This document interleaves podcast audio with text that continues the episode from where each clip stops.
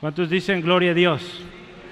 Gloria a Dios. El Señor está aquí, hermanos, y damos gracias porque Él cumple cada vez su promesa de estar reunidos donde están dos o tres. En el nombre de Jesús, ahí está Él. En la presencia del Señor hay plenitud de gozo y, y no debe haber motivos para estar tristes. Y si lo hay cuando entramos por ese lugar, hermanos, hay un canto que le animo entone y diga, entraré por sus puertas con acción de gracias. Empiece dando gracias y la cosa va a cambiar, ¿sí? Empiece alabando a Dios, dándole gracias por la oportunidad de venir a su casa una vez más, de ver a sus hermanos, a sus hermanas. Y créame, el Señor hace algo. El Señor trae gozo, trae paz. No sé cómo te sientas hoy, pero el Señor tiene algo para ti. No es casualidad que esté usted aquí. Dios quiere hablarle y Dios quiere que usted salga de este lugar gozoso. ¿sí? Hay gozo en la presencia de Dios y esta tarde yo quiero hablarle un poco de la alabanza como parte importante en nuestra oración. Cuando usted y yo oramos, es muy importante que adoremos. La semana pasada hablamos de que nuestra oración requiere que pidamos perdón, ¿verdad? Cuando oramos pedimos perdón, ¿de acuerdo con eso, hermanos? Jesús nos enseñó, él dijo, y perdónanos nuestras deudas, ¿sí? En esa oración que él enseñó, Padre nuestro que estás en los cielos, hay una parte que dice, y perdónanos, porque necesitamos, hermanos, pedir perdón a Dios, nos equivocamos cada día. Gloria al Señor Jesucristo. Si pedimos perdón, su sangre preciosa nos limpia de toda maldad, de todo pecado. No importa lo que hayas hecho. Si hoy tú le pides perdón a Dios con todo tu corazón, Él te perdona. Ese dice la palabra. ¿Y te acuerdas que hablamos de los santos? Los santos piden perdón. ¿Quiénes son los santos? A ver, los santos digan amén. Amén, gloria a Dios. Usted, hermano, hermana, es santo, santa. Porque usted un día aceptó a Cristo y santo es apartado. Apartado somos para adorar a Dios, para servir a Dios, para ahora ver a Cristo y no lo que antes veíamos. ¿Sí? Entonces usted y yo somos santos y la palabra dice que estamos siendo santificados, estamos en un proceso. ¿Sí? Amén. En la Biblia cuando usted y yo vemos que habla de los santos, habla también de los fieles, de la asamblea de estos, de los fieles, la Biblia hebrea le llama los piadosos. Y yo quiero que antes de comenzar y ir a este texto que hoy veremos, eh, vaya conmigo a Primera de Corintios. Primera de Corintios capítulo 1. Porque yo quiero que usted vea, hermano, que si usted es creyente en Jesucristo, usted, hermano, hermana, es santo, santa. Quiero que usted lo vea, cómo Pablo se dirige a los Corintios, primera de Corintios capítulo 1 y los primeros tres versículos. Pablo empieza esta carta y les dice, Pablo, llamado a ser apóstol de Jesucristo por la voluntad de Dios, y el hermano Sóstenes a la iglesia de Dios que está en Corinto. ¿Y qué dice? Escucha lo siguiente. A los santificados en Cristo Jesús llamados a ser santos con todos los que en cualquier lugar invocan el nombre de nuestro Señor Jesucristo. Ahí estamos, hermanos. Santificados, llamados a ser santo. Usted y yo hoy invocamos el nombre de Jesucristo. Amén. Él es nuestro Señor, nuestro Salvador. Le adoramos hoy. Entonces usted y yo somos santificados, llamados a ser santos. La oración entonces, hermanos, es necesaria para el hombre, la mujer que busca a Dios, que, que, se considera seguidor de Cristo. Charles Spurgeon decía esto. Vamos a ver hoy el Salmo 149, vamos a irlo leyendo. Pero él decía esto, estamos llegando al final de los salmos y todavía estamos entre los aleluyas. Yo sé que aquí en México a los cristianos en algunos lugares le dicen aleluyas, ¿verdad? Pero aquí habla de los salmos. Salmos que dicen mucho aleluya, aleluya, gloria a Dios, ¿sí? Que alaba a Dios. Y este hombre decía, este es un cántico nuevo, evidentemente destinado a la nueva creación, a los hombres de corazón nuevo. Es un cántico, dice, que puede cantarse en la venida del Señor cuando la nueva dispensación traerá derrocamiento a los impíos y honor a todos los santos. Vamos a ver que este salmo tiene un tono jubiloso, exaltante. Durante todo el recorrido de este salmo usted escucha cántico, alabanza y dice ahí este autor, se escuchan los panderos, se escucha el sonido fuerte de alabanza a Dios. Yo quiero que lo lea para que vea que efectivamente está lleno de esto, de alabanza. Salmo 149. Los últimos salmos son exhortaciones a alabar a Dios. Y este dice exhortación a Israel para que alabe a Dios. Hoy en día exhortación al pueblo de Dios en centro de fe ángulo para que alabe a Dios. Cantad a Jehová cántico nuevo, su alabanza sea en la congregación de los santos. Alégrese en su hacedor los hijos de Sión, se gocen en su rey. Alabe su nombre con danza y con pandero y arpa a él canten. Porque Jehová tiene contentamiento en su pueblo, hermoseará a los humildes con la salvación. Regocíjese los santos por su gloria y canten aún sobre sus camas. Exalten a Dios con sus gargantas y espada de dos filos en sus manos para ejecutar venganza entre las naciones y castigo entre los pueblos, para aprisionar a sus reyes con grillos y a sus nobles con cadenas de hierro, para ejecutar en ellos el juicio decretado. Gloria será para todos sus santos. Aleluya. Gloria a Dios. Vamos a meditar un poco en este salmo, hermanos. Yo quisiera que antes de orar, vamos a orar ahorita pero antes de orar yo quiero que piense por unos segundos, ¿qué hizo Dios nuevo esta semana por ti? Piensa, ¿qué hizo Dios nuevo, algo nuevo por ti el Señor esta semana? No sé, yo estoy seguro que hay muchas cosas. Yo no te voy a decir qué, tú piénsalo. ¿Qué hizo Dios esta semana nuevo en tu vida? ¿Tienes algo? Amén. ¿Sí? Amén. ¿Todos? Vamos a darle gracias y vamos a alabarlo porque lo hizo. ¿Sí? Dios, gracias. Gracias porque esta semana tú fuiste bueno, tú fuiste fiel. Señor, gracias porque esta semana nos diste sabiduría al hablar. Gracias Dios porque esta semana tú proveíste para esta necesidad. Gracias Dios porque esta semana Señor, la terminamos y aquí estamos en tu casa alabándote. Gracias Dios, porque a pesar de los problemas, hoy estamos con vida y representa una nueva oportunidad. Gracias. Dios, yo te doy gracias en especial por cada hermano hermana que está aquí, por cada una de nuestras visitas. Gracias Dios por sus vidas, porque son un propósito son especiales y son para ti, Jesús. Te damos gracias siempre en el nombre de Jesús. Amén, amén, gloria a Dios. Hay que desarrollar un buen hábito, hermanos, y es el de agradecer a Dios. Dios ha hecho maravillas. Eh, mi papá suele decir esto, cada día estrenamos nuevas misericordias de Dios. Y es bíblico.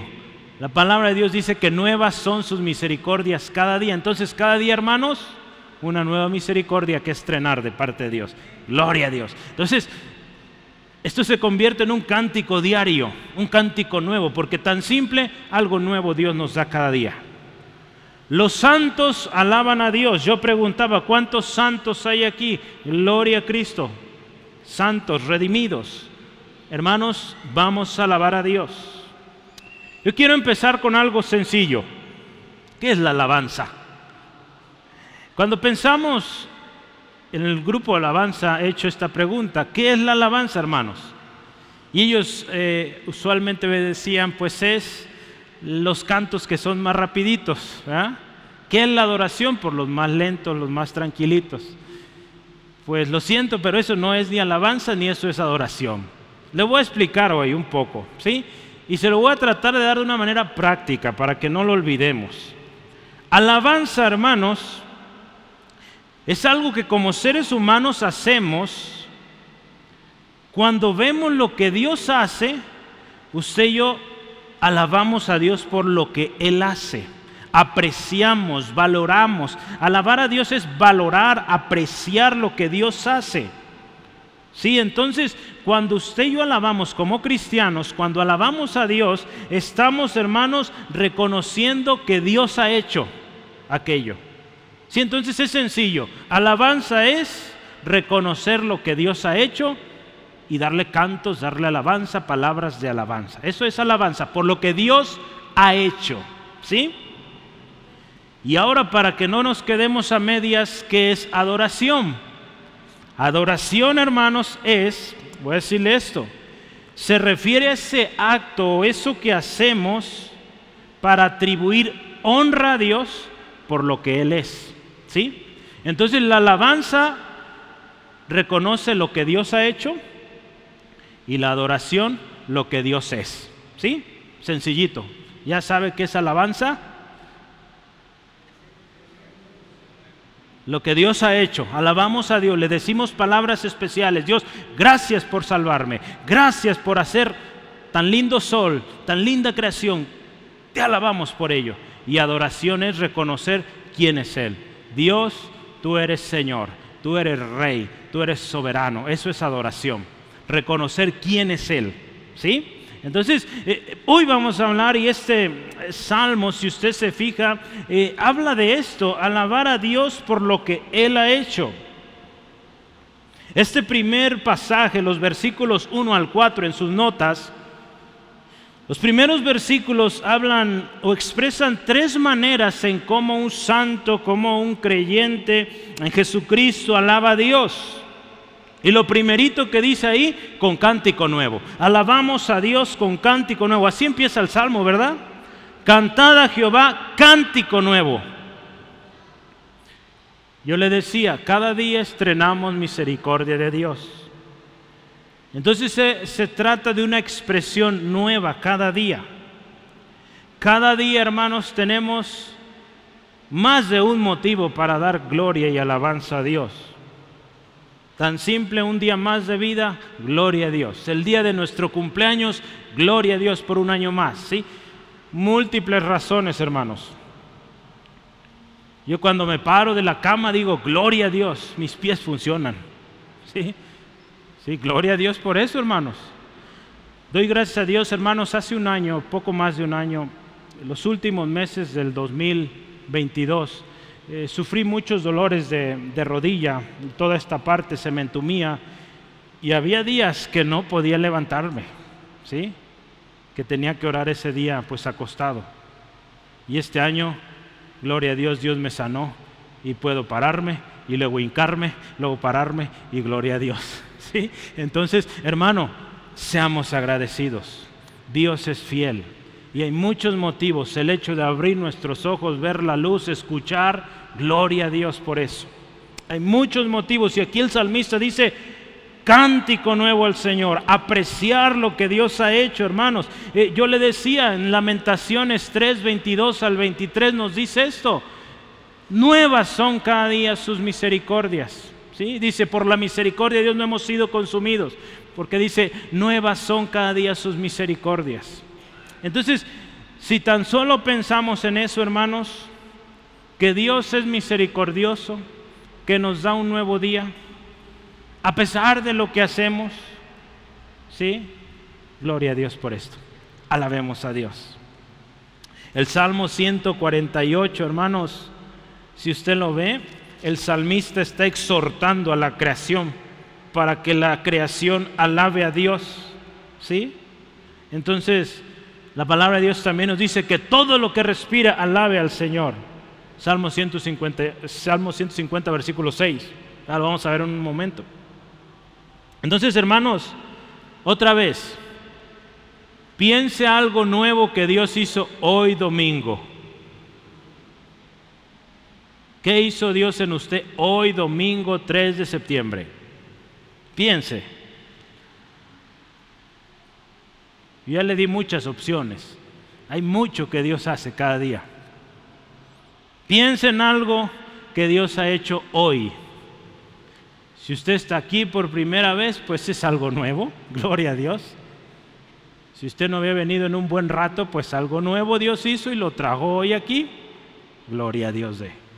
Dígale gracias Dios porque estoy aquí. ¿Sí? Diga gracias Dios. A ver. Le digo, diga gracias y me dicen amén. No, usted diga gracias. Diga gracias Dios. ¿Sí? Aleluya. Mire hermanos, ¿qué más dice aquí el Salmo? Dice, su alabanza sea en la congregación de los justos. ¿Cuántos justos? Santos, aquí dice aquí, ¿verdad? De hecho yo cambié ahí, santos, ¿verdad? En la congregación de los santos. Hermanos, eh, Charles Spurgeon decía esto, mire, la alabanza personal es algo dulce, es algo que a Dios le gusta, cuando usted en su casita y en lo personal adora a Dios, ¿sí? ¿Cuántos adoran a Dios cuando se están arreglando para salir a trabajar? ¿Sí? Que hasta los vecinos nos escuchan, ¿verdad?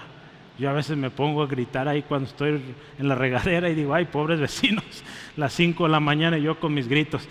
Pero bueno, que alaben a Dios ellos también, ¿verdad? Conmigo. Gloria a Dios. Pero mire, es algo dulce para Dios esto.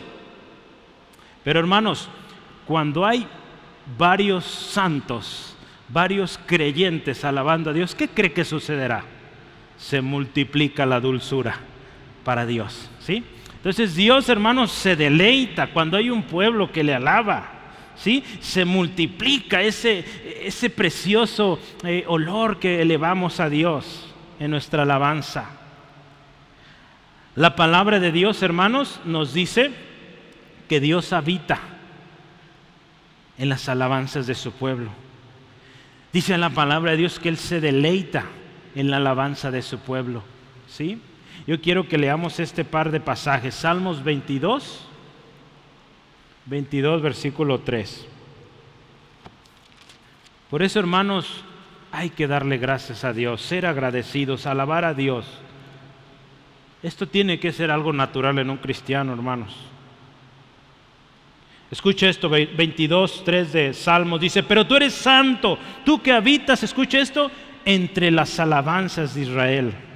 Dios habita ahí, hermanos. Donde hay un pueblo que alaba a Dios, ahí está Dios.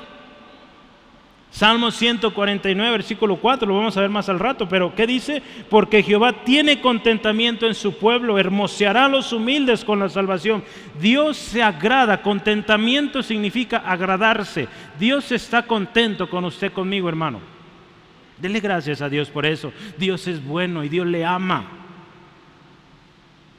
Hermanos, el versículo 2, avanzando en nuestro texto, dice, alegres Israel en su hacedor, los hijos de Sión se gocen en su rey. Hermanos,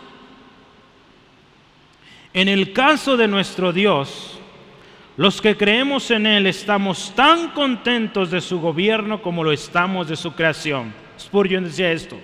Su reinado es tan verdaderamente nuestra creación como lo fue su poder divino. Hermanos, este texto, el versículo 2, alaba y, exalta o nos llama a esto, alegrarnos en aquel que nos hizo. Hermanos, Dios nos hizo. ¿Sí, amén? Dios te hizo especial. No eres una obra de la casualidad. Y hermanos, ¿sabes qué? Dios es nuestro rey. Entonces piensa esto, nuestro hacedor, nuestro rey es el mismo. Qué hermoso, ¿verdad? Entonces si Él nos hizo, Él sabe qué necesitamos. Él sabe lo mejor para nosotros. Y si es nuestro rey también, pues Él proveerá, Él nos protege, Él tiene un ejército de ángeles que acampan alrededor de los que le temen. Hermanos, qué hermoso esto. Muchos motivos más que yo le animo, tome nota de todo esto, motivos para dar gloria a Dios. Yo he estado enseñando y estamos aprendiendo juntos eh, a orar. Y a mí algo que me sirve es tomar notas. ¿sí? Entonces yo ahí en mi casa, su casa, en mi recámara, esa no es su recámara, es mi recámara, ahí no le digo que es de usted, pero mi casa sí. ¿sí? Pero en mi cuarto tengo mis listitas de oración. ¿sí? A mí me sirve. Se lo recomiendo. Anote, ¿Por qué va a orar? ¿Por qué va a dar gracias a Dios? Sus peticiones, ¿sí? En Autlán teníamos una hermanita, ya falleció ella, pero recuerdo ella tenía una libretita pequeña. Y cada vez que escuchaba una petición que decía el pastor o algún hermano o hermana, la veíamos que luego lo iba a su libretita. Y un día alcancé a ver poquito que hojeaba su, su libreta, un montón de peticiones. Todas las peticiones que pedían ahí en la iglesia de oración, motivos, ella tenía su lista. Y, me acuerdo que ella decía, hermano, ¿y Dios ya contestó esto? Sí. Ah, para borrarlo de mi lista. ella llevaba un registro ahí. ¿Sí? Gloria a Dios, aquí usamos el WhatsApp y tenemos un equipo que está orando. Entonces, si usted nos manda su mensaje con petición de oración, ahí se va a guardar. Y a lo mejor después le voy a mandar un, un mensaje, hermano, ya contestó Dios, ¿sí? Para que nos diga el testimonio, ¿sí? Entonces, hágalo, hermano. Hay gente que está orando por usted. Es bueno registrar lo que Dios hace, hermanos. Hermanos, recordemos esto. Dios nos hizo y no nosotros a nosotros mismos, dice ahí Salmo 100, versículo 3. Dios te hizo, hermanos, no te hiciste a ti. Y sabes qué más? Cuando pensamos en Dios como nuestro hacedor, Él nos hizo. Y, cuando pensamos en Dios como nuestro rey, eh, en Salmos 24, versículo 1 y 2, ¿Qué dice ahí? De Jehová es la tierra y su plenitud, el mundo y los que en él habitan, porque él fundó sobre los mares y lo afirmó, dice, la afirmó sobre los ríos. Hermanos, Dios es el rey de todo. Hay una historia, no sé si en verdad sea cierta o no, pero se cuenta la historia de un hombre eh, mexicano que le habían platicado que Estados Unidos es un país muy bonito y él dijo, yo quiero conocer Estados Unidos.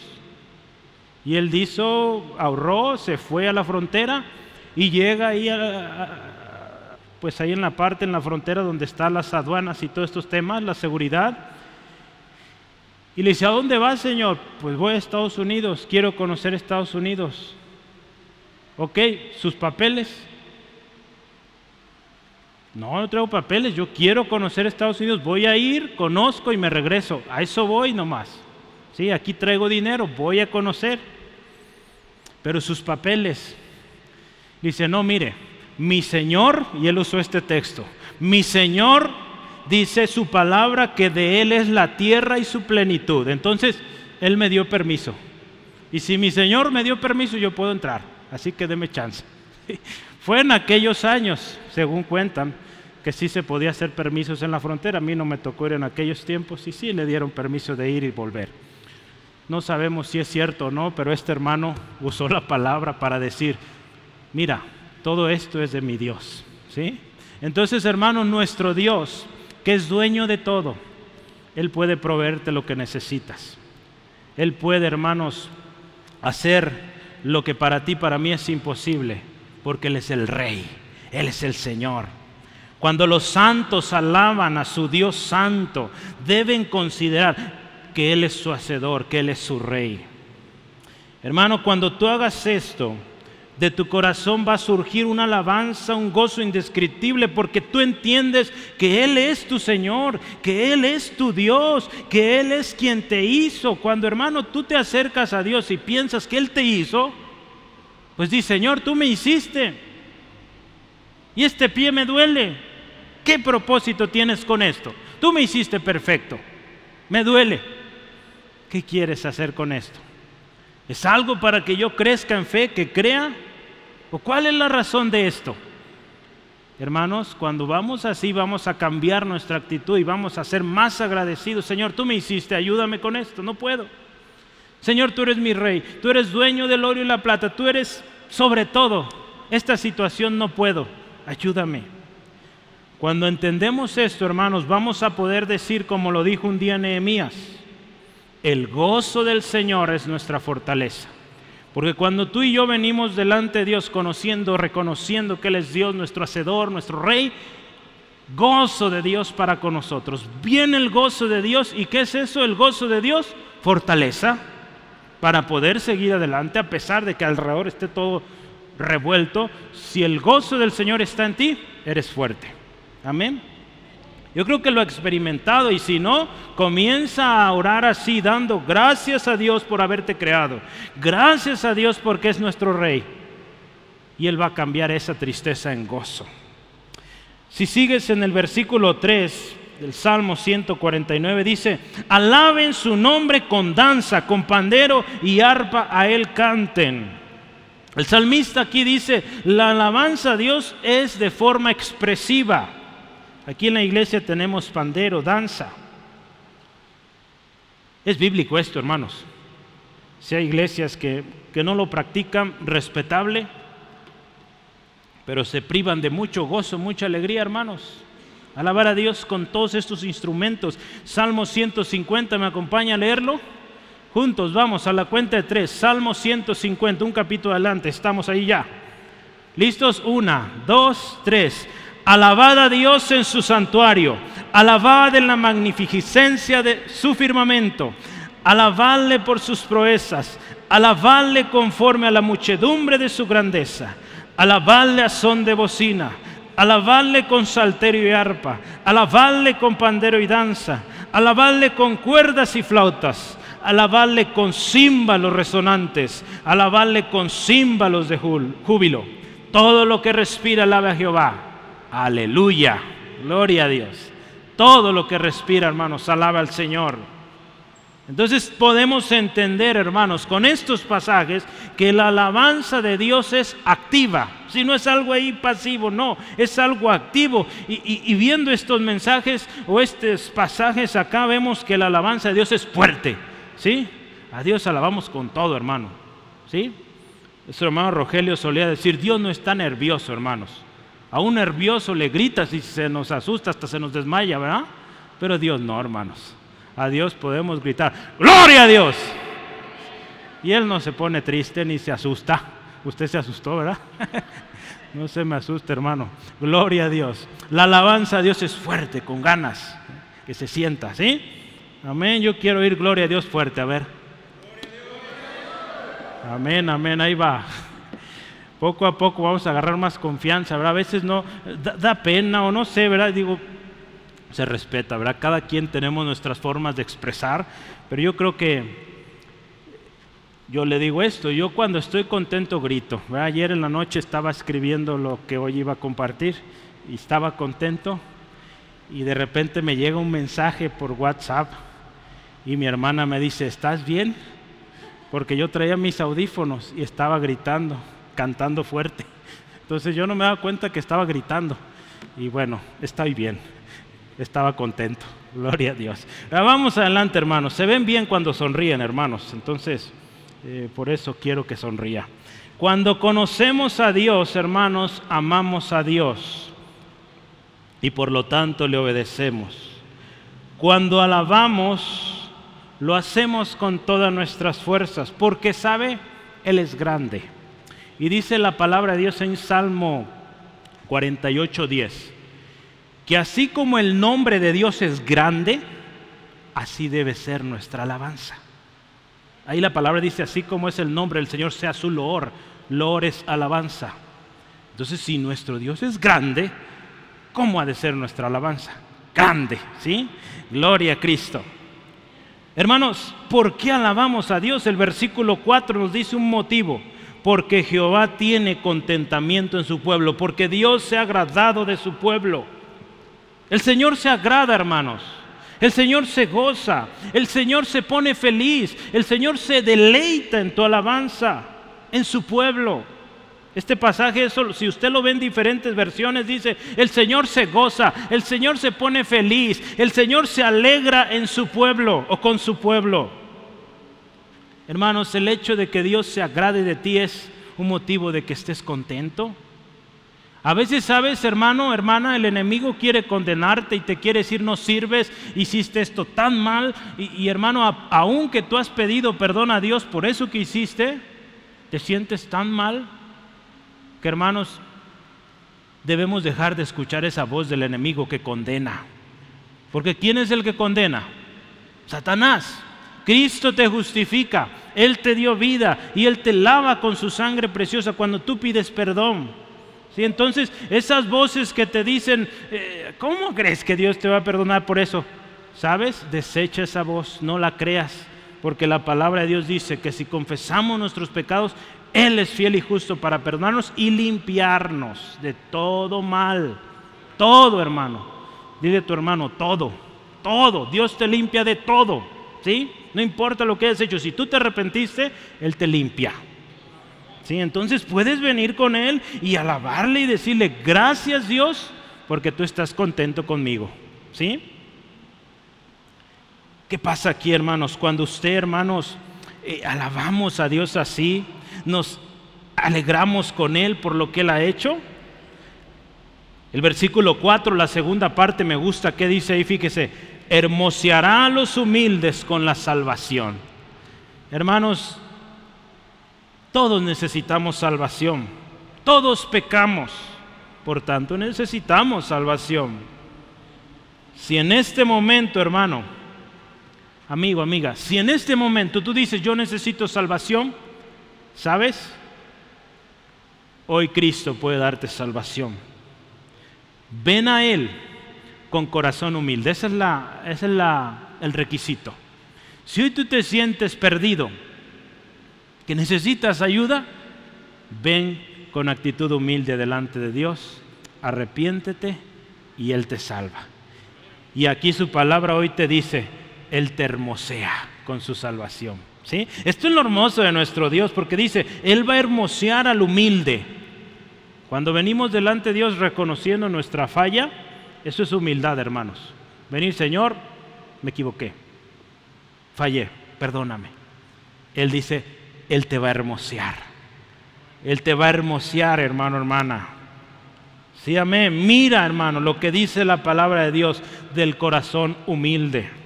Ahí en Salmos 51, 17 dice la palabra del Señor, que el corazón dice contrito, humillado, dice, no lo desprecias tú, oh Dios. David, hermano, hizo algo horrible. ¿Ha usted escuchado esta historia, verdad? Se acostó con una mujer que no era su esposa. Y a eso súmele que mató al esposo de esa mujer. Lo mandó matar. Algo horrible, hermanos. Yo creo que nadie hemos hecho eso. Pero él sabe esas palabras, las dijo en ese momento. Porque él vino delante de Dios, se derramó, se quebrantó y dice, al corazón contrito y humillado, Dios no lo desprecia. Él sintió, hermanos, en su vida misma que Dios lo había perdonado. Y hoy usted y yo podemos gozarnos con tantos salmos Él escribió y decimos gloria a Dios porque Dios perdonó a David. Lo restauró y fue un hombre que hoy nos da ejemplo ¿sí? de cómo alabar a Dios. Entonces, hermanos, si tú has fallado, pídele perdón a Dios, Dios te perdona y Él trae gozo a tu vida. No hay razón para estar tristes y no alabar, hermanos. Al contrario, hemos visto muchas razones.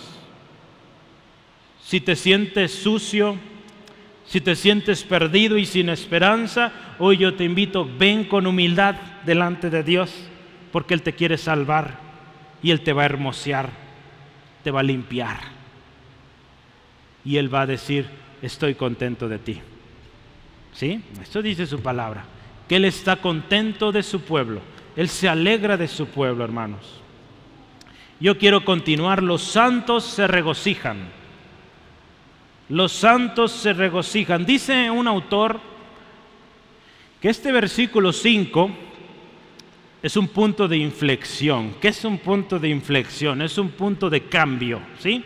En la ciencia el punto de inflexión es que si algo viene así, Imagínese algo que va, un objeto que se va moviendo así.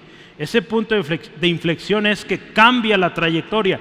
Va así en una curva y de repente se altera la, curva. Ese es el punto de cambio. ¿sí? Es el punto de inflexión. Este versículo es un punto de cambio porque antes de este, eh, este pasaje habla de los santos eh, alabando, exaltando a Dios. Y lo que viene, hermanos, va a hablar de los santos en acción. ¿Sí? Entonces vamos a ver ahorita en unos momentos. ¿Sí? Hermanos, dice, los santos se regocijan y número uno, se regocijan por su gloria.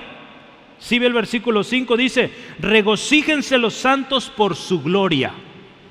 Es bien interesante porque cuando yo estaba estudiando esto dije, ¿la gloria de quién? Dice, se regocijan en su gloria, pero ¿la gloria de quién? ¿De quién será, hermanos? Voy a leerle un comentario.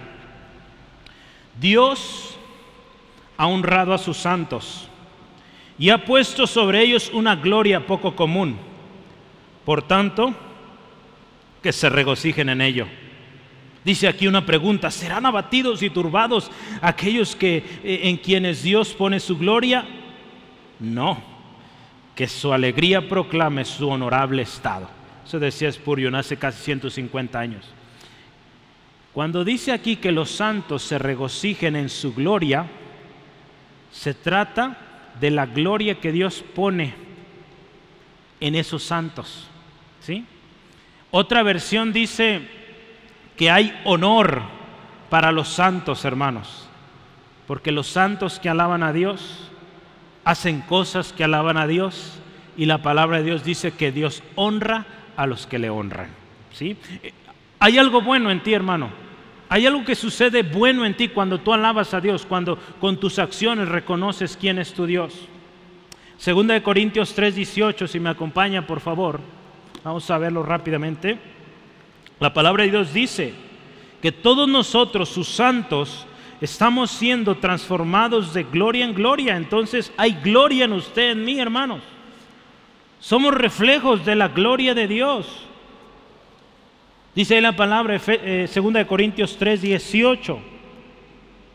Por tanto nosotros todos mirando a cara descubierta como un espejo la gloria del Señor, escucha esto, somos transformados de gloria en gloria en la misma imagen como por el Espíritu del Señor. Somos cada vez más como Jesús.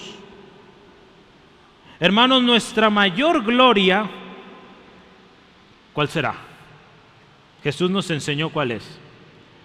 Que hayamos completado nuestra misión en esta tierra, hermanos.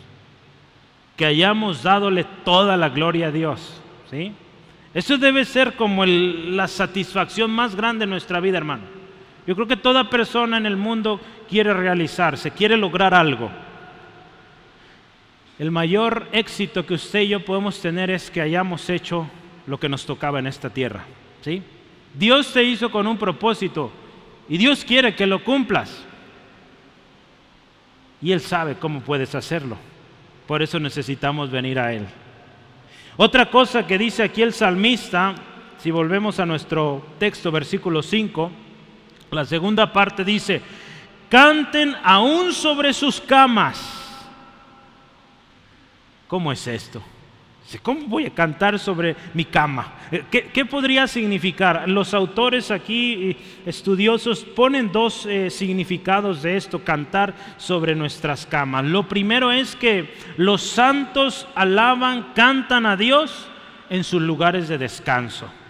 Aun cuando están descansando, están alabando a Dios. ¿Sí? ¿Cuántos alaban a Dios en sus sueños? Sí, yo doy gracias a Dios y, a veces amanezco llore y llore porque alabando a Dios, ¿verdad? Y gloria al Señor por esto, ¿sí? Eh, damos gracias a Dios por las victorias que aún Él nos da en los sueños, porque a veces hay sueños pesados, ¿verdad? luchas que, que pasamos, hermanos, pero al final Dios nos da la victoria y gloria a Dios, alabamos a Dios. Entonces, en los lugares de nuestro descanso, alabamos a Dios. Pero ¿sabe qué representa la cama también? Cuando estamos enfermos. ¿sí? Ahí también podemos alabar a Dios. Y dice aquí los santos, ahí también, en el lecho de su cama, alaban a Dios, hermanos. Cuando nadie los escucha, cantan alabanza a Dios. Si están confinados por la enfermedad, que se gocen en Dios, decía Spurgeon. Sus gritos, dice, no son ahora del campo de batalla, sino en los lugares de descanso. Si cuando estamos en la batalla guerreando, hermano, estamos gritando y vamos, vamos, pues también cuando estamos ya en nuestro descanso, también gritos, pero ahora de alabanza, adoración a Dios. Cuando consideramos el regocijo de los santos, podemos estar de acuerdo con David, hermanos, cuando ahí el Salmo 30, 11 al 12 dice, este salmista dice, has cambiado mi lamento en baile. Desataste mi silicio, me ceñiste de alegría. Por tanto, dice a ti, cantaré gloria mía y no estaré callado. Jehová Dios mío, te alabaré para siempre. Si cuando usted y yo entendemos que el gozo de Dios es de Dios y que lo deposita en nosotros, hermanos, podemos decir, Señor, gracias porque cambiaste mi tristeza, mi lloro en alegría, en baile, en danza. Él es, hermanos, el motivo de nuestro gozo. ¿Sí? Si nos ponemos a ver nuestras circunstancias, nuestra misma condición, no va a haber alabanza, hermanos. Hay que verlo a Él. Hay que ver a Dios, ¿sí? Vamos adelante. Los ¿Por qué puse eso? los santos ¿Sí dice así en su texto, los santos? Sí, ¿verdad? Está mal escrito ahí, pero es los santos reciben honor por su trabajo. Ahí me faltó la palabra santos. Puse ahí los reciben, pero usted ya sabe, los santos. Reciben. Vamos a ver, voy a adelantarme para que no cause más revuelo. Hermanos, versículo 6, vamos eh, avanzando. Dice, exalten a Dios, escuche esto, con sus gargantas ¿Qué nos indica esto? Que a Dios se le alaba con voz, ¿sí? Algo que sale de nuestros labios, ¿verdad? Eh, debe haber ruido, ¿sí? Sí, amén. Eh, traducción lenguaje actual dice, lanza a voz en cuello alabanzas a tu Dios. La nueva Biblia viva dice que la alabanza a Dios salga de tu boca. Había un hermano que estaba bien serio y sus manos a veces así en las bolsas o así, toda la alabanza, y hermano de años, ¿sí? A veces eh, hay personas que vienen por primera vez y pues quizá no entienden cómo está la dinámica aquí y ellos se entiende de alguien que viene por primera vez y, y está bien, pero a veces un hermano hay años en la iglesia y sus manos en la bolsa o acá y con cara bien seria. Y me dice, yo estoy gozoso, hermano. Digo, ay hermano, pues no se nota. ¿Sí? Que se note un poquito más. ¿Sí? Gracias a Dios de repente ya aplaudía. Entonces ya, ya era algo. ¿sí? Hay hermanos que les cuesta, hermanos, pero hay que tenerles paciencia, ¿verdad? E invitarlos a cantar. Y a veces nos sorprendemos porque cantan bien bonito, ¿verdad? Y pues bueno, eh, quieren esconder su don. Gloria a Dios, alabe a Dios, hermano, no tenga temor. Hermanos, es por medio de Cristo que nuestra alabanza es aceptable y podemos decirla con libertad. La palabra de Dios ahí en Hebreos 13:15 dice, ofrezcamos siempre a Dios, por medio de Cristo, sacrificio de alabanza, es decir, fruto de labios que confiesan su nombre. Nuestros labios tienen que pronunciar alabanza a Dios, ¿sí? Tus labios, hermanos, deben cantar a Dios. No te sientas mal. Dice, hermano, es que yo canto bien feo. Una hermana eso decía, hermano, es que yo canto, eh, canto bien feo. ¿Y saben qué le dijo Dios? ¿Sabes? A ti es la única que te escucho. Porque tú alabas con todo tu corazón. A nadie al tu le gusta, pero yo estoy encantado en tu cántico. Porque tú lo haces con todo. Entonces, hermano, alabe a Dios fuerte y con ganas, ¿sí? No se preocupe qué dice el hermano de un lado, ¿sí? Alabe a Dios, ¿sí? Y exalte al Señor. Y, usted va a contagiar a ese eh, ahí que se está quejando. ¿Qué más dice ahí? Salmo 6, 149, eh, perdón, eh, segunda parte del versículo 6. Primero dice, exalte a Dios con sus gargantas. La segunda parte nos dice, y espada de dos filos en sus manos. ¿Qué, nos dice este texto? Que alabamos a Dios y al mismo tiempo estamos preparados para ejercer nuestro oficio de guerreros. ¿Sí? Este Charles Spurgeon decía que esto se trata de un tipo, no de un ejemplo. ¿Sí? Porque si usted y yo vamos a ver, ¿qué le parece si leemos el resto? Eh, versículo 7 para ejecutar venganza entre las naciones y castigo entre los pueblos, para aprisionar a sus reyes con grillos y a sus nobles eh, con cadenas de hierro, para ejecutar en ellos el juicio decretado. Entonces dice, dice decía Spurgeon, hermanos, esto es un tipo, no es eh, para que lo hagamos como ellos, ¿verdad? Que dice, alaban a Dios y con espada y a matar gente, no. No se trata, digo, hoy si usted y yo lo leemos, hoy en este día 2023, hermano, nos indica que usted y yo estamos alabando de Dios y tenemos la espada. ¿Cuál es la espada del cristiano? La palabra de Dios, ¿verdad? Estamos preparados con la palabra para ejercer y decirle al enemigo, escrito está como Jesús nos enseñó, ¿verdad? En el nombre de Jesús, ¿sí? El Señor dice, la palabra de Dios dice. Esa es la espada que usted y yo hoy tenemos, hermano. Esa es la espada de dos filos que dice ahí Hebreos 4.12, eh, si me acompaña por favor, Hebreos 4.12. Entonces no está hablando de una espada que vamos a ir y... No, hermanos. Es una espada poderosa, espiritual, la palabra de Dios, Hebreos 4.12. Dice así la palabra del Señor, porque la palabra de Dios es viva y eficaz y más cortante que toda espada de dos filos y penetra hasta partir el alma y el espíritu, las coyunturas y los tuétanos y disciernen los pensamientos y las intenciones del corazón.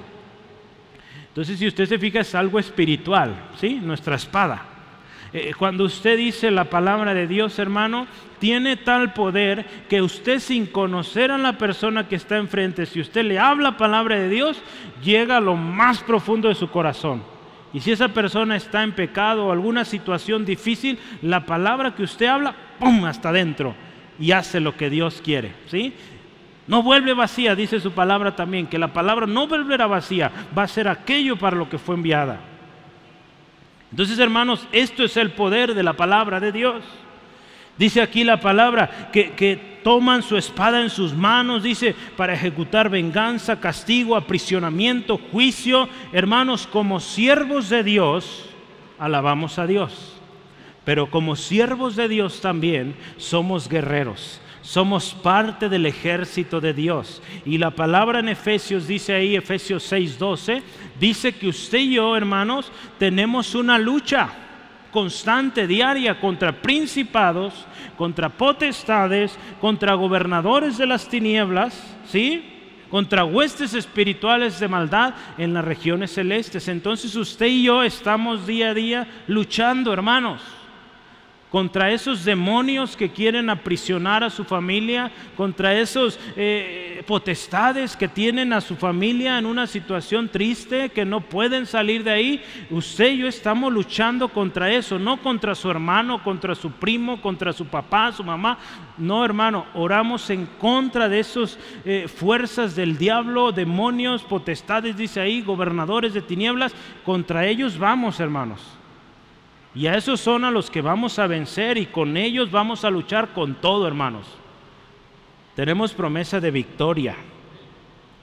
Hermano, en la Biblia en hebreo, el Tanaj, dice esto, fíjese, si las grandezas del Eterno están en su garganta, este texto que acabamos de ver, si las grandezas, si con tu boca, hermano, estás cantando las grandezas de Dios, vea cómo lo traduce el judío esto. Entonces, dice, una espada de doble filo tienes en tus manos. Me gustó mucho, hermano, porque esto dice, cuando usted y yo alabamos a Dios, hermanos, esa espada está bien afilada y lista para vencer. ¿Sí? Alguien que no alaba a Dios, pues ni siquiera la lee, ¿sí? Ni siquiera la escucha, ni siquiera la obedece. Pero cuando tú alabas a Dios, significa que estás en relación con Dios, que conoces quién es Dios, qué ha hecho Dios, conoces su palabra. Entonces, cuando tú hablas la palabra, escrito está, la palabra de Dios dice, hay poder y hay respuesta, hay sanidad, hay liberación, hay milagros. Cuando usted y yo, hermanos, lo hacemos con poder, con la autoridad que Dios nos ha dado. Entendemos pues, acuérdese otra vez, Dios es nuestro hacedor, nuestro rey. Tenemos razones suficientes para alabarle y también como Él es nuestro rey, tenemos autoridad, hermanos. Y ese enemigo tiene que huir. La palabra de Dios ahí en Apocalipsis 20:10 nos indica que hay un juicio ya decretado para Satanás y los suyos. Fueron lanzados al lago de fuego. Hoy, hermano, en este día, La palabra de Dios ahí en Lucas 10, 19, Jesús diciendo, hermanos, que Él nos ha dado autoridad para hollar serpientes y escorpiones y sobre toda fuerza del enemigo y dice, y nada nos dañará. Ese es el poder que usted y yo tenemos en Cristo. Sí, amén. Y hermano, te voy a preguntar, ¿dónde vas a ejercer ese poder? En la oración. Cuando tú ves capítulo 6 de Efesios, te lista la, armadura de Dios. Te dice primero quién es tu enemigo, te dice tu armadura. ¿Y qué dice el versículo 18? Orando en todo tiempo, con toda oración y súplica. Entonces, esas potestades, hermanos, hermanas, las vamos a vencer en oración. ¿Sí? No a gritos, no ofensas a nuestros familiares, a nuestros amigos, no, en oración. A ellos los vamos a amar, los vamos a respetar. Si es tu autoridad, pues vamos a respetar su autoridad. En la oración vamos a luchar contra ese demonio que está atrás afligiendo a esa persona. ¿Sí, amén? Y vamos a vencer. Ya casi llegamos al final. Versículo 9. Dice ahí casi al final, dice, gloria será esto para sus santos. Otra vez gloria, ¿sí? Cuando un pueblo alaba a Dios y también pelea por su hacedor, por su rey, será gloria también para ellos. La palabra de Dios en traducción lenguaje actual dice, pueblo fiel de Dios, esto será para ti un motivo de orgullo. Nueva traducción viviente dice, este es el privilegio glorioso que tienen sus fieles. Palabra de Dios para todos dice, es un honor para todos sus fieles. Hermanos, hermanas, es un honor pertenecer al ejército de Dios. Porque sabe, es el ejército que ya sabe que va a ganar. Hoy en día hay muchos ejércitos, vea, las naciones tienen sus armadas y van a la lucha y no saben si van a ganar o no. Pero sabe el ejército de Dios, sabe que va a ganar. Porque ahí la palabra de Dios lo leíamos hace rato. Apocalipsis al final usted se da cuenta que el enemigo vencido, enviado al lago de fuego por la eternidad, ¿y qué dicen los santos? Con Dios en su presencia, Dios en medio de ellos, por la eternidad. Entonces somos el único ejército que desde que empezamos a luchar sabemos que ya ganamos. Entonces, hermano, ¿por qué preocuparse? ¿Por qué estar triste si hay promesa de Dios de victoria? Somos carne y entendamos esto, que sí van a haber momentos donde nos van a sacudir, porque es una lucha, es una batalla. Pero acuérdese, tengo victoria en Cristo. Todo lo puedo en Cristo. Más que vencedor soy en Cristo y al final vamos a ganar. ¿Sí, amén, hermanos? Créalo, créalo, confiéselo con su boca. Cuando hemos hecho bien nuestro trabajo, hermanos, porque Dios nos llama, aquí nos ha llamado hoy a alabarle. Hoy nos habla también de luchar, batallar, ¿sí? orar, interceder. Estamos hablando de esto en el año. Cuando usted ha hecho bien su trabajo, cuando hemos alabado a Dios, hemos orado, hemos batallado, el Señor nos va a decir esto, bien, buen siervo y fiel, en lo poco fuiste fiel, sobre mucho te pondré. Entra en el gozo de tu Señor, cuando lo hemos hecho bien, hermanos. Por eso es bueno poner atención a su palabra. ¿Qué nos dice Dios que hagamos? Hagámoslo y al final hay recompensa. El Salmo, ¿cómo termina, hermanos? Yo quisiera que me ayude diciéndolo fuerte. La última palabra del Salmo. Vean en su Biblia, Salmo 149, la última palabra. Yo quisiera que me ayude con todas sus fuerzas. No le hace que grite, ya vamos a estar preparados para los gritos. A la cuenta de tres terminamos y decimos lo que dice la última palabra. Una, dos, tres. Aleluya. ¿Sí? Gloria a Dios. Dice, aleluya. ¿Cómo termina el salmo? Aleluya. Aleluya Dios por todo lo que ha creado. Aleluya Dios porque nos ha rescatado y nos ha hecho hijos y nos ha dado un propósito. Aleluya Dios hermanos porque nos ha hecho vencedores en Cristo. Y aleluya a nuestro Dios porque Él es digno de toda gloria y alabanza. ¿Sí? Yo quiero terminar recordando lo que vimos hoy. Los santos alaban a Dios. ¿Sí, amén? Los santos se regocijan en Dios. ¿Sí, amén? Y los santos reciben honor por su trabajo, hermanos. La palabra de Dios, ¿sabe qué dice? En Timoteo dice que el obrero es digno de su salario. La palabra de Dios en Corintios también nos dice que nada de lo que hacemos para el Señor es en vano. Si usted está luchando, está orando por la salvación de su hijo, de su familiar, por una situación adversa y en casa, hermanos, no es en vano. Dios lo ha visto, Dios lo ha escuchado. Alabe a Dios. Y yo quiero dirigirme a usted. Si en esta tarde tú te sientes y dices, seré yo santo, seré de estos santos de los cuales Dios se agrada, no importa los años que tenga. Si tú piensas hoy, dices, o hay esa duda en tu corazón, seré yo de estos santos de los cuales habla Dios ahí, de los cuales dice que Dios está contento. ¿Estará Dios contento conmigo? Si tú tienes esa pregunta hoy, hermano, amigo, yo te invito, ven a Jesús. Ven a Cristo hoy. No importa los años que tengas quizá en el Evangelio. Si tú hoy tienes dudas si Dios está contento contigo, si tú sientes eso hoy, ven a Jesús hoy. Ven a Jesús. Porque si estás en Cristo, eres nueva criatura. Y si estás en Cristo, Dios tiene contentamiento en ti. ¿Sí? yo quiero invitarte, ven a Jesús. ¿Sí? Hagámoslo juntos, ¿le parece? Cierre sus ojos, por favor, ahí donde está. Y vamos a dar gracias a Dios.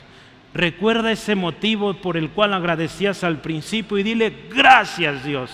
Padre, gracias. Padre, gracias por tu amor incomparable. Gracias porque hoy a ti te plació tenernos en este lugar. Gloria a tu nombre. Pudiendo estar en muchos lugares, hoy vinimos a este lugar y tu palabra hoy nos enseña, nos recuerda cuántas razones para darte gracias. Gracias Dios por lo que has hecho en nuestras vidas. Gracias Dios por lo que has hecho en nuestras familias. Hermano, dile gracias por ser mi hacedor. Gracias por ser mi rey. Te alabo Señor. Te doy gloria por lo nuevo que hiciste hoy. Por tu misericordia nueva que extendiste hoy. Señor, queremos vivir en ese gozo, en esa alegría que tú das. Señor, toda la gloria es para ti. Dile gracias, amigo, amiga. Él te ama. Y no es casualidad. Hoy estás aquí porque Dios quiso, en su gracia, en su poder, su soberanía, Él permitió que estés acá. Y si hoy tú dices, yo quisiera dar gracias, pero no puedo, piensas también que no mereces, que has hecho algo tan malo y que es imposible, sabes que yo te quiero decir algo, muchos han sentido esto. En algún momento, hace muchos años, yo experimenté eso que pensaba yo que había hecho algo tan malo que Dios no me perdonaría. Un adolescente, hermanos, que no, faltaba mucho todavía por vivir y yo pensaba que no merecía nada del Señor. Pero sabes, quiero decirte, nadie merecemos. La palabra de Dios dice que no hay justo ni siquiera uno. Solo Dios es justo y completamente santo. Pero saben, la buena noticia es que ese Dios santo envió a su Hijo por ti. Ese Dios santo, justo, Él envió a su Hijo. Y dice la palabra de Dios que todo aquel que cree en Él, que lo confiesa como su Señor, es salvo, es rescatado. Eso es lo que Dios hizo cuando envió a su Hijo tú te puedes dar cuenta que no fue algo que Él hizo al azar. Dios planeó la venida del Señor Jesús desde mucho antes del año cero de nuestra era. porque Él quería reconciliar al hombre con Él mismo, con Dios. Entonces si hoy tú quieres volver a Él, ven a Jesús, Él te espera, te ha esperado todo este tiempo. Jesús es el camino al Padre, Él es la respuesta que tú buscas. Lo único que tenemos que hacer es venir arrepentidos, pedirle perdón con todo nuestro corazón, no escondamos nada, Él lo sabe, e invitarle que hoy more nosotros, que Él sea el Señor de nuestras vidas, que Él realmente sea nuestro Rey y que comencemos a vivir para Él, alabándole cada día. Si tú quieres hacerlo hoy, yo quiero que me acompañes, te invito no te obligamos, es personal esto. Yo te decía hace rato, si hoy tú tienes la duda si eres o no agradable a los ojos de Dios, esto es para ti y hazlo hoy también tú. Vamos a orar juntos. Y dile, Padre, reconozco que me he alejado, que tú me diste una vida, un propósito. Me descuidé, me alejé Hoy reconozco que soy pecador. Reconozco que he fallado, que te ofendí al alejarme, al descuidarme, al pensar en otras cosas antes que tú. Hoy te pido perdón con todo mi corazón. Me arrepiento de todos mis pecados. Y hoy te pido, Jesús, sé mi Señor, sé mi Salvador único, personal. Y de ahora en adelante quiero vivir para ti que tú seas mi Señor siempre y te voy a alabar, aún en la cama, cuando todo me duela, aún ahí en lo secreto, ahí te voy a alabar, porque tú has hecho maravillas en mi vida y tu misericordia es nueva cada mañana. Gracias Jesús por hacerlo posible. Gracias Padre Celestial por otorgarme perdón y porque como tu palabra hoy dice, yo acepto que tú estás alegre conmigo, que tú estás feliz conmigo. Gracias Dios por bendecir a tu pueblo. En Cristo Jesús. Amén. Gloria a Cristo. Aleluya.